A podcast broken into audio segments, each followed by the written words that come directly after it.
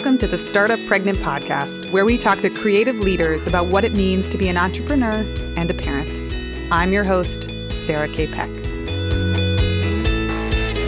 This is the Startup Pregnant Podcast, and I am your host, Sarah Kathleen Peck. We are in the middle of a series called the Startup Pregnant 10x10. It's 10 episodes that are 10 minutes each, and we are focused on the core values of the Startup Pregnant philosophy. If you haven't heard the first one yet, go back one episode and listen to number one, which is the episode called In My Experience. Today, we're on the Startup Pregnant core value number two, which is all about the power of community in your life.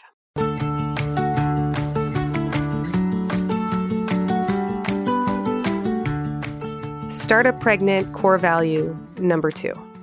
There is deep power in community and collaboration. By and large, we aren't meant to go it alone. There's this myth of and this belief in individualism in Western society, and it's pretty pervasive. And here at Startup Pregnant, we believe that we are meant to live and work and raise families and grow businesses together. We aren't born to live alone. And we're not meant to parent alone either. And here we really want to focus on unpacking the belief that we are a social and a communal species. And for us, that translates across our startup worlds, our business worlds, our parenting worlds, and our pregnancy worlds. And how we build and embrace these communities of support across all of these experiences is really important. We believe that we need teams and we need diverse communities. And especially whenever we're at the beginning of an adventure, which is by definition, startups and pregnancy are both kind of the beginning of these adventures, we need lots and lots of support.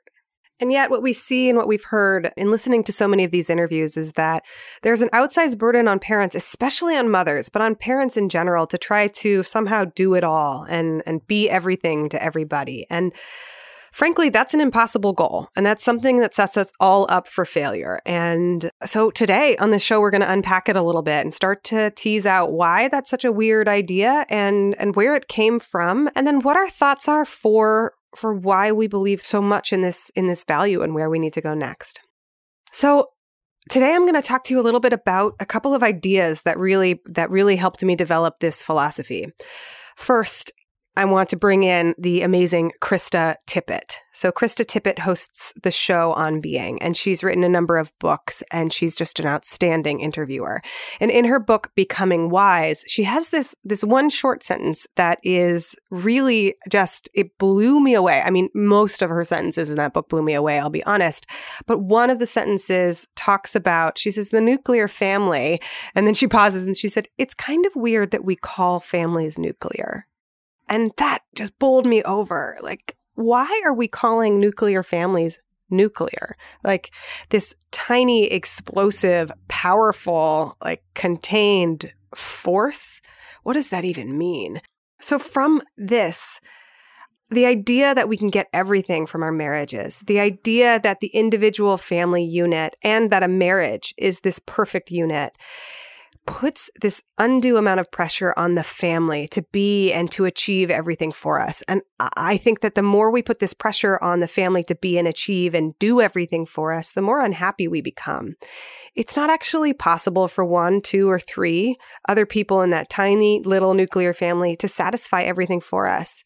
And as we're witnessing the breakdown to some extent of extended families and people not living close together anymore or not having children living in the same rooms and extended families, aunts, uncles, parents, grandparents living really close together, we're beginning to isolate people in largely in two places. One, in work, which is dominating our life sphere and seeping into every moment of our lives with the advent of the internet. And two, in family, which is becoming more and more siloed and individualized. And there's this growing and mounting pressure on parents to be perfect and to somehow be able to do it all.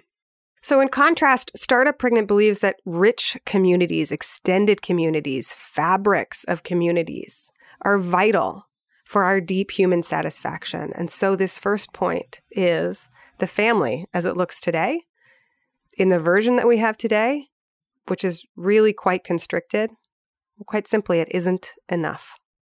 To go further, I started to examine why the current and modern family is so weird. And one of the things I'll point you to is this episode by the Curiosity Podcast called How the Best Marriages Work. In this episode, Dr. Finkel, who is being interviewed, says that we have this cultural memory of the 1950s as the advent of traditional relationships. And he shares the work of historian Stephanie Coontz. So the name of her book is The Way We Never Were. He explains that it just so happens that television came of age right at this moment that captured and printed this idea of Leave It to Beaver as the traditional, typical family, at least in the Western world. And so today we're left with this visual history or, quote, memory that isn't accurate, but somehow we're all marching on as though we believe it.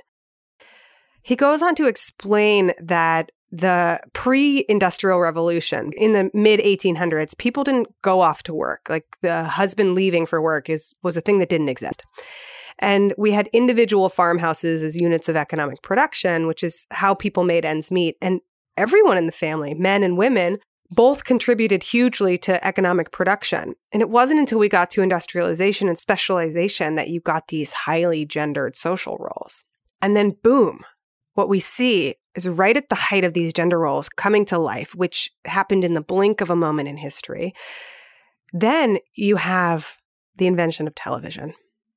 And the television comes along and captures it in print, in this visual memory, in this archive. And so today we're operating under this strange and weird collective memory that this is the way things have always been. When really, it's less than 100 years old. And it's a made-up story that happened to be captured on screen. So then the question is, if it's not working, if things are breaking, if we feel this undue amount of pressure, it might be because it actually doesn't work. And we need other things. We need extended networks, closer friendships, and richer communities. So point number 2 in this questioning and this philosophy is, what is the family? And is it working? So number 3, I'll add to this idea I read in Courtney Martin's book. She wrote in her new book, The New Better Off, she talks about, and I'm paraphrasing and interpreting from memory here, but she talks about how wealth can actually weaken the ties of community. So think about this as an example. When you don't have enough money, say, to just buy things, if you don't have enough money and you live in a building, in a shared building with lots of different people, in a city, for example, not having money actually forces you to ask your neighbor to watch your kid for an hour because you can't hire a babysitter. Or you need to borrow something and you don't have the luxury of, in the age of Amazon Prime, to just click a button and get what you need for $10 or $15. You actually have to knock on your neighbor's door and say, hey, can I borrow the drill? Can I borrow the box? Can I borrow the laundry hamper? Whatever it is that you're borrowing. In this age of instant purchasing, however, one of the side effects is that we can avoid the social discomfort and instead pay $10 or $15 just to buy the thing ourselves, have it delivered in a box straight to our front door, and never have any human interaction. But the consequence is an erosion of this social and community fabric. Ellen Langer from Harvard shares that people who are part of multiple different communities, diverse communities, are actually more resilient, have better immune systems, and are happier and healthier. And one last thing that I'll leave you with is this documentary, Happy. There's research on happiness that shows that people who are the happiest around the world live in community, and they are constantly supported by others. So this brings us to this Startup Pregnant core value number 2, and that is this. There is deep power in community and collaboration. And further, building this community infrastructure is going to require us to ask, well, what's working? Where is it breaking? And how do we design better systems going forward?